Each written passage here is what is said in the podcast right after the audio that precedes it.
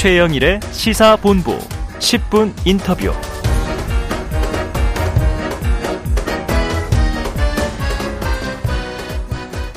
네, 화제의 이슈를 콕 짚어보는 10분 인터뷰 시간입니다. 오늘은 제 77주년 광복절인데요.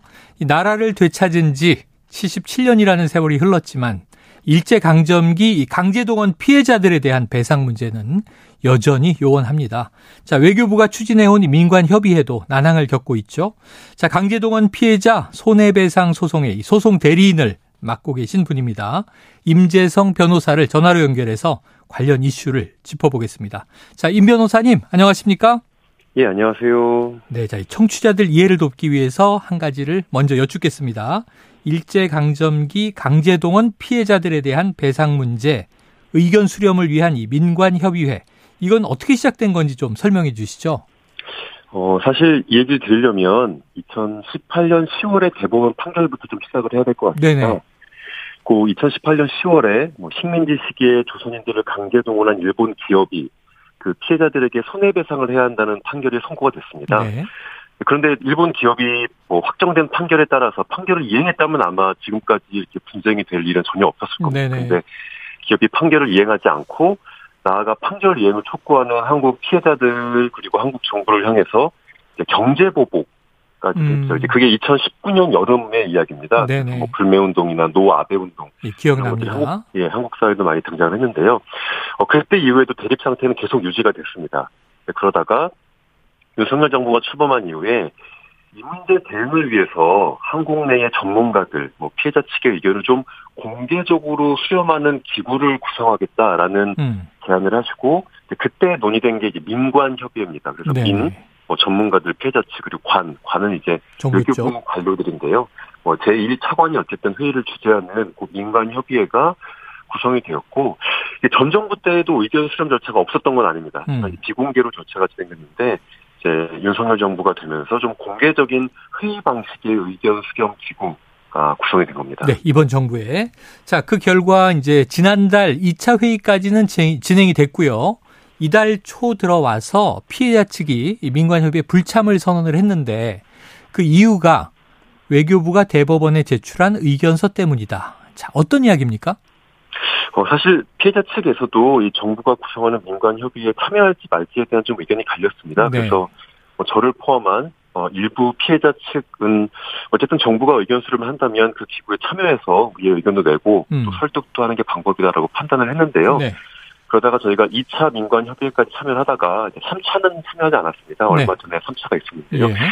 핵심적 이유는 말씀하신 것처럼 외교부가 피해자 측과 아무런 어, 의견을 어, 뭐 나눈 적도 동의를 음. 구한 적도 없이 어, 강제 집행 절차에 일방적으로 의견서를 제출했기 때문에 어, 신뢰관계가 파탄났다. 지금 이렇게 판단을 해서 네. 외교부가 진행하고 있는 민관 협의회 절차에 참여하지 않겠다 이렇게 좀 선언한 겁니다. 자, 피해자 측이 외교부의 의견서 제출이 사실상 배상 이행을 방해하려고 한 것이다. 이렇게 이제 주장했다고 보도를 봤어요. 어떤 예. 내용이 담겼길래 이런 판단이 나온 건가요? 어, 좀 법률적인 쟁점이라 좀 복잡한데요. 네. 그러니까 일본 기업이 피해자 측에게 배상하라 요 판결은 이미 확정이 됐습니다. 네네. 판결을 이행하지 않기 때문에 지금 계속 분쟁이 나는 건데 음. 어, 저희가 계속 이행하지 않자 그 일본 기업의 한국 내 자산을 찾아서 그 자산에 대한 강제 집행 절차를 시작을 했습니다. 네네네. 뭐 그건 당연히 뭐 돈을 갚지 않는 어 채무자가 그렇게 계속 돈을 갚지 않는다고 하면 채무자의 재산을 찾아서 집행하는 건 뭐 당연한 네. 법적 절차인데 그 절차가 일본의 시간 끌기 전략으로 많이 지원이 되다가 이제 음. 좀 최종 단계에 와 있습니다. 네네. 대법원 판단을 앞두고 있는데 바로 그 절차의 외교부가 어 정부가 외교적 노력을 하고 있다. 이러한 취지의 의견서를 냈는데 네. 뭐 물론 이제 그 의견서 안에는 판단을 늦게 해달라고 하는 명문 기재는 없는 걸로 저희가 뭐좀 예. 추측을 하고 있습니다. 네. 하지만 어, 사법부의 절차에 행정부가 우리가 지금 다른 방식의 노력을 하고 있다라는 의견을 내는 것 자체만으로도 사법부 판단을 좀 미뤄달라. 사법부 음. 판단을 지금 하면 안 된다라는 압박이라고 보고요. 네. 당연히 그 절차에서 피해자들은 신속한 판단을 받을 헌법상 권리가 있습니다. 그 신속한 재판을 받을 권리라고 하는데 네네. 그 헌법상 권리를 행정부가 제한 혹은 침해하면서 사전에 뭐 양해를 구하거나 동의를 구한 게 없으면 물론이고 통지조차 하지 않았고 네. 사후에도 어떠한 의견을 냈는지 문서로서 확인시켜주지 확인시켜주지 않고 있는 상황에서는 저로서는 외교부가 진행하는 절차에 더 이상 들어간다는 건 뭐, 음. 예, 신뢰관계가 없어진 상황이고요. 일본 기업과 피해자들이 힘들게 싸워온 역사가 있는데 이제는 한국 정부와도 또 싸워야 되는 상황이 됐나라는 음. 좀 자괴감까지 든 상황입니다. 네, 자 과연 그럼 우리 정부가 이 피해에 대한 배상이 좀 정상적으로 이루어지는 것에 대해서 어떤 입장인가 하는 이제 궁금증이 또 의혹, 의문이 생길 수 있는 대목인데요. 지금 말씀하신 것은 판결을 뭐 미뤄달라는 구체적이고 직 접적인 내용은 없는 것으로 보지만 적어도 외교부가 노력 중이니 미뤘으면 좋겠다는 취지가 담겼다. 이렇게 이제 보신 거예요. 예, 맞습니다. 예, 의견서 제출, 의견서 내용의 확인이 이제 중요할 텐데 외교부는 의견서 공개를 거부하고 있다고 해요. 그렇다면 못 보는 건가요? 어, 그렇지는 않고요. 어, 피해자 측이, 그러니까 요, 소, 요, 고, 그 강제 집행 절차에서 채권자, 열람 등산 신청을 할 수는 있습니다. 아, 네네. 그, 예, 예. 그 절차가 지금 뭐 대법원에서 진행되고 있는 것으로 알고 있는데요. 어, 외교부의 입장이 저희로서는 더 납득하기 어려운 입장인데요. 저는 음. 어, 냉정하게 한국 정부가 무능할 수 있다고 생각을 합니다. 네. 일본과의 외교적 협상에 있어서 뭐 우리가 원하는 것들을 다 따올 수는 없다고 생각을 하는데 네. 최소한 솔직하고 책임 있는 모습을 보여야 된다고 생각이 들어요. 아, 네. 아니 외교부가 본인들이 작성한 문서를 재판부에 제출을 한 거잖아요. 그러면 그렇죠. 외교부가 본인들이 작성을 했고 본인들이 지금 소유하고 있는 문서를 음. 심지어 피해자의 권리를 제한하는 문서를 피해자 측에게 보여줄 수 없다. 이게 재판상 문서가 네. 돼버렸다라고 하는 건 네. 법률상으로 사실은 좀 거짓말에 가깝습니다. 아. 이게 우리가 어떤 소송에 뭐 탄원서 제출했다고 그래서 탄원서를 제출하고 나면 그 재판부가 열람등 할 때까지 못 보는 게 아니잖아요. 네네 그렇죠. 예, 외교부가 지금 그런 식으로 문서 공개를 거부하고 있는 모습조차도 저희는 사실 납득하기 어렵고요. 네네. 예, 이게 참, 어, 뭐, 거짓말이라고 저희가 단정적으로 이야기하면, 외교부 쪽에서 좀 할 말은 많겠지만, 예, 좀 책임 있는 자세로 이 문제를, 어, 대응하고 하나하나의 입장을 좀 밝혀주시기 네. 바랍니다. 그러니까 본인들이 문서를 공개하기 어려운 여러 가지 뭐 곤란한 사정이 있다. 이렇게 얘기하시는 건 뭐, 저희도 참작한 음. 사정이 있지만 이게 지금 재판상 서류가 됐으니까 재판부가 공개해야 되고 우리는 공개할 수 없다 이렇게 얘기하는 건 네, 좀 비법률적이고 예, 좀 부당한 이야기를 네. 하시는 것 같습니다. 이게 뭐 재판 외적인 이제 영역이 아니라 재판에 지금 포함되는 문서가 돼버렸다. 적어도 태도라도 솔직했으면 좋겠다 이런 말씀이세요. 예. 자, 이런 가운데 피해자 측 없이 어쨌든 말씀하신 대로 이달 들어서 3차 회의가 열렸고요. 외교부는 피해자 측 불참 속에서도 협의회는 계속 가동한다. 이런 입장인데 피해자 측이 좀 이 민관 협의에 참여해서 직접 또 이 정부와 대면하고 이야기할 가능성 없습니까? 어, 지금 상황에서는 뭐 존재하지 않고요. 네. 최소한 외교부가 어, 저희 모르게 음. 저희를 사실 어떻게 보면 좀 어, 기망했다라고 그렇게까지 판단을 하는데 왜냐하면 민관협의가 진행되고 있는 상황이잖아요. 음. 그러니까 이게 공식적인 의견 수렴 절차라는 걸 외교부가 여기서 확인해주고 현재 이걸 가지고 일본에서 박진 외교부 장관이 일본 가서 얼마나 또 선전을 했습니까? 그러니까 네. 그런 절차가 진행 중이면 최소한 대회비라는 걸 전제로 한 다음에 여기서라도 논의를 해야죠. 전혀 그런 절차 없이 음. 어떻게 보면 좀 예, 뭐 신뢰관계를 파탄낸 행동을 먼저 했다면 거기에 대해서 사과하고 대법원에 제출된 문서를 철회하는 뭐 그런 그 정도의 신뢰관계를 회복할 조치가 없으면 예, 그 민간 협의에 다시 참여해서 논의라는 가능성은 저는 뭐 일단은 개인적인 의견을 전제로 말씀드리면 좀 없다라고 네, 봅니다. 없다. 자, 피해자 측의 회의 불참 선언 이후 외교부 입장은요. 다른 경로로 피해자 측과 소통을 하겠다. 이렇게 이야기를 했는데 그러면은 이 지난 3일 기자회견 이후 혹시 외교부 쪽과 뭐 다른 경로로 소통하고 있는 부분은 있습니까? 어, 뭐 당연히 실무진 차원에서야 어, 이제 뭐 연락이 아예 중단된 건 아니지만요. 네네. 뭐 공식적인 소통이라고 명명될 수 있는 절차는 진행하고 진행하고 있지 않습니다. 네, 알겠습니다. 자, 피해자 측 민간 협의에는 불참하지만 이후에 정부안이 확정되면 여기에 대한 동의 여부 절차에는 협조할 것이다. 지난 3일 기자회견 내용입니다. 이 입장이 이제 변함이 없으신 거죠? 음, 사실 그 표현은 저희가 기자회견 때 분명 이제 그 기자회견 문에 넣었던 표현인데요. 네. 어떻게 보면 뭐 당연한 원론적인 입장을 음. 다시 한번 문서로 확인한 건데 네네. 저희는 피해자의 대리인입니다. 그래서 당연히 어떻게 뭐 원고 이 소송의 원고 피해자 그리고 뭐 채권자라고 다양하게 표현할 수 있는데 어, 그 의뢰인에게 뭐 더 법률적으로 가보면 의뢰인인 거죠. 그 의뢰인에게 중요한 사안이 있다면 대리인으로서는 당연히 그 어, 피해자에게 상황을 전달드리고 어, 피해자께서 그것에 대해서 동의하는지 아니면 동의하지 않는지 아니면 조금 더 다른 방식의 협의나 협상들을 요청하시는지에 대해서 확인해야 됩니다. 네. 그건 아무리 어, 외교부든 뭐 어디든 누군가의 신뢰관계가 깨지든 깨지지 않았든 음. 중요한 쟁점이 생기면 당사자의 의견을 물어볼 수밖에 없기 때문에 말씀을 드린 것이고, 네. 예, 뭐 그거는 당연히 대리인으로서의 뭐 역할을 확인한 거지 뭐라 그럴까요? 그 아직은 뭐 대리인들이 아니면 음. 피해자 측 여지를 남겨놨다 이렇게 해석하실 건 아니라고 네, 봅니다. 네. 이건 뭐 원론적인 이야기다.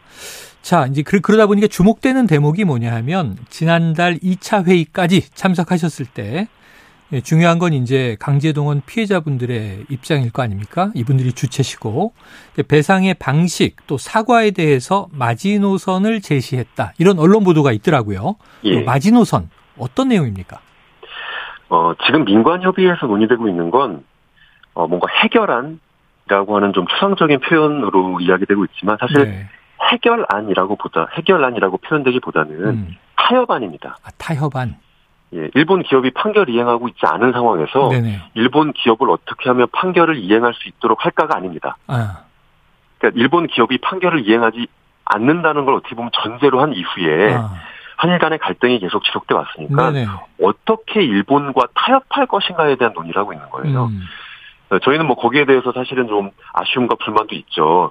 한국이 조금 더 외교적인 노력을 해서 일본 기업을 우리나라 대법원 판결을 따르도록 만들었으면 당연히 좋겠지만 그게 불가능하다는 전제에 의해서 타협을 하신다면 그것이 타협밖에 없다고 하신다면 음. 최소한의 마지노선이 어디냐? 네네. 라는 이야기를 했을 때 어, 일본이 책임을 져야 된다라는 거죠. 음. 일본이 어떠한 방식으로든 책임을 져야 되는데 그 책임의 구체적인 내용이 최소한 사과 그리고 그 사과가 진정한 것이라는 걸 확인하기 위해서 제3자가 피해자들에게 대위 변제를 한다면 음. 그 기금에 대한 일본 기업, 피고 기업의 참여가 있어야 된다. 네. 단돈 100원이라도 미쓰비시 어. 중공업이나 일본 제철이 재원을 만드는 참여를 해야 그 사과가 진정한 것이라는 게좀 확인될 수 있지 않겠느냐라는 알겠습니다. 방식의 마지노선을 말씀드렸던 겁니다. 네, 사과, 진정성 있는 사과. 책임을 져야 할 기업의 참여가 꼭 필요하다. 자, 지난 8일에요. 윤덕민 주일대사가 이 대법원 배상 확정 판결과 관련해서 했던 발언이 논란이 되고 있습니다. 현금화 동결이 필요하다. 윤 대사의 발언. 이 어떻게 들으셨습니까? 저는 너무 그 뭐라 그럴까요? 속마음을 공개적으로 표현하신 게 네네. 좀 의아하기도 했고 음. 사실 이 부분에 대해서는 뭐 그 이 문제에 대해서 좀 보수적으로 그러니까 피해자 측이 양보를 많이 해야 한다라고 이야기하시는 전문가들도 좀 이 실언에 가깝다라는 평가도 아. 좀 있습니다. 네네. 그러니까 지금 어쨌든 이렇게 외교부 사이드로 보면 박진 외교부 장관이 취하는 입장이 한국 측에서 나름대로 노력을 하고 있으니 일본 측의 성의 있는 호응이 필요하다. 일본 측도 양보를 해야 된다. 이 정도의 입장들로서 계속 뭐좀 음. 어, 메시지를 정리하고 있습니다. 네. 그렇다면 주일 일본 한국 대사 역시도 같은 방식의 아주 외교적이고 정치적인 메시지를 가지고 네. 일본 측의 양보를 이끌어내는 전략들을 취해야 되는데 음. 아, 현금화되면 한국 기업의 타격이 너무 크다. 우리 손해가 너무 크다. 그러니까 현금화하지 말아야 된다. 네. 라고 이야기하면 일본 측에서는 현금화 시키지 마. 니네가 한국적 조치로 한국 외교부가 대법원에 의견서도 내고 피해자들 너희들이 설득해서 현금화 시키지 말면 되겠네라고 어떻게 보면 훨씬 더 후퇴한 네네. 네. 입장을 예, 주일 한국 대사가 이야기한 것이라 한국 안에서도 메시지 관리나 이게 어쨌든 일본이라고 하는 어떻게 보면 굉장히 이 문제에 대해서 강경한 태도를 오랫동안 취해온 사람과의 이제 어, 협상 협의가 앞두고 있는 상황에서 예, 정치가 아닌 걱정을 음. 너무 앞서서 이야기하신 게 아닌가 싶고요. 네. 더 나아가서 동결이라는 표현도 사실 법률적인 표현도 아닙니다. 네네. 동결이란 절차 자체가 사실은 좀 넌센스여서 어. 뭐 재판을 동결한다 우리 이런 표현 안 쓰잖아요. 그렇죠.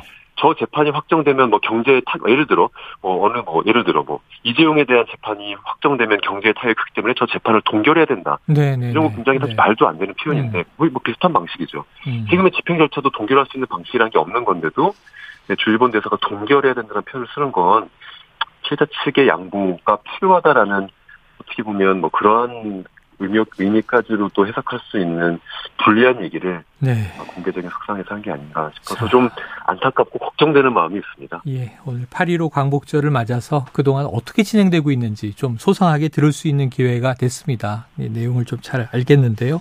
시간이 다 돼서 끝으로 강제동원 피해자들에 대한 이 배상 문제 관련해서 우리 정부에 촉구하는 것이 촉구하는 점이 있다면 어떤 건지 말씀 부탁드립니다. 어, 일본이 이 문제에 대해서 강경한 태도를 취해 온 건 사실입니다. 그것 때문에 일본이 양보할 가능성이 없기 때문에 우리 안에서 어떻게든 타협책 양보안을 만들어서 가져가야 된다라는 음. 입장이 어, 지배적인 것으로 좀 느껴지고 있습니다. 네. 그리고 한일 관계 개선이나 한일 정상회담에 대해서 지금 현 정부가 많은 욕심, 어, 그래서 빠른 시간 안에 뭐 추진하고 싶은 마음도 갖고 있는 것도 알고 있는데요. 네. 어, 그럼에도 불구하고 원칙이란 게 좀 있다고 봅니다. 원칙. 음. 한국 대법원의 판결 그리고 피해자들의 어, 역사적인 고통과 진실들이 전제되어야 되지. 네. 지금 너무 양국 간의 외교적인 문제 그리고 국익이라고 이야기되는 경제적인 뭐 기업의 손해만이 어 물론 그것이 당장 눈앞에 있는 것이라고 보지만 그렇게만 8.15 우리가 왜 계속 매년마다 8.15에 대해서 음. 기념하고 음. 기억하고 또 계속 대통령이 그 시점마다 중요한 메시지를 내는 건 바로 역사적인 것들을 잊지 않고 계속 지금 이 시대에도 반복하기 위함인데 예, 역사적인 사실 대법원의 판결대로 피해자들의 목소리도 중요하게 중요한 하나의 정책적인 결정의 요소로 어, 계속 가지고 가주시길 바랍니다. 네. 자, 77년 지났는데 해결되지 않은 문제가 있습니다. 오늘 그 내용을 알아봤습니다. 오늘 말씀 고맙습니다. 예, 감사합니다. 예, 지금까지 강제동원 피해자 손해배상 소송의 소송 대리인을 맡고 있는 임재성 변호사와 이야기 나눴습니다.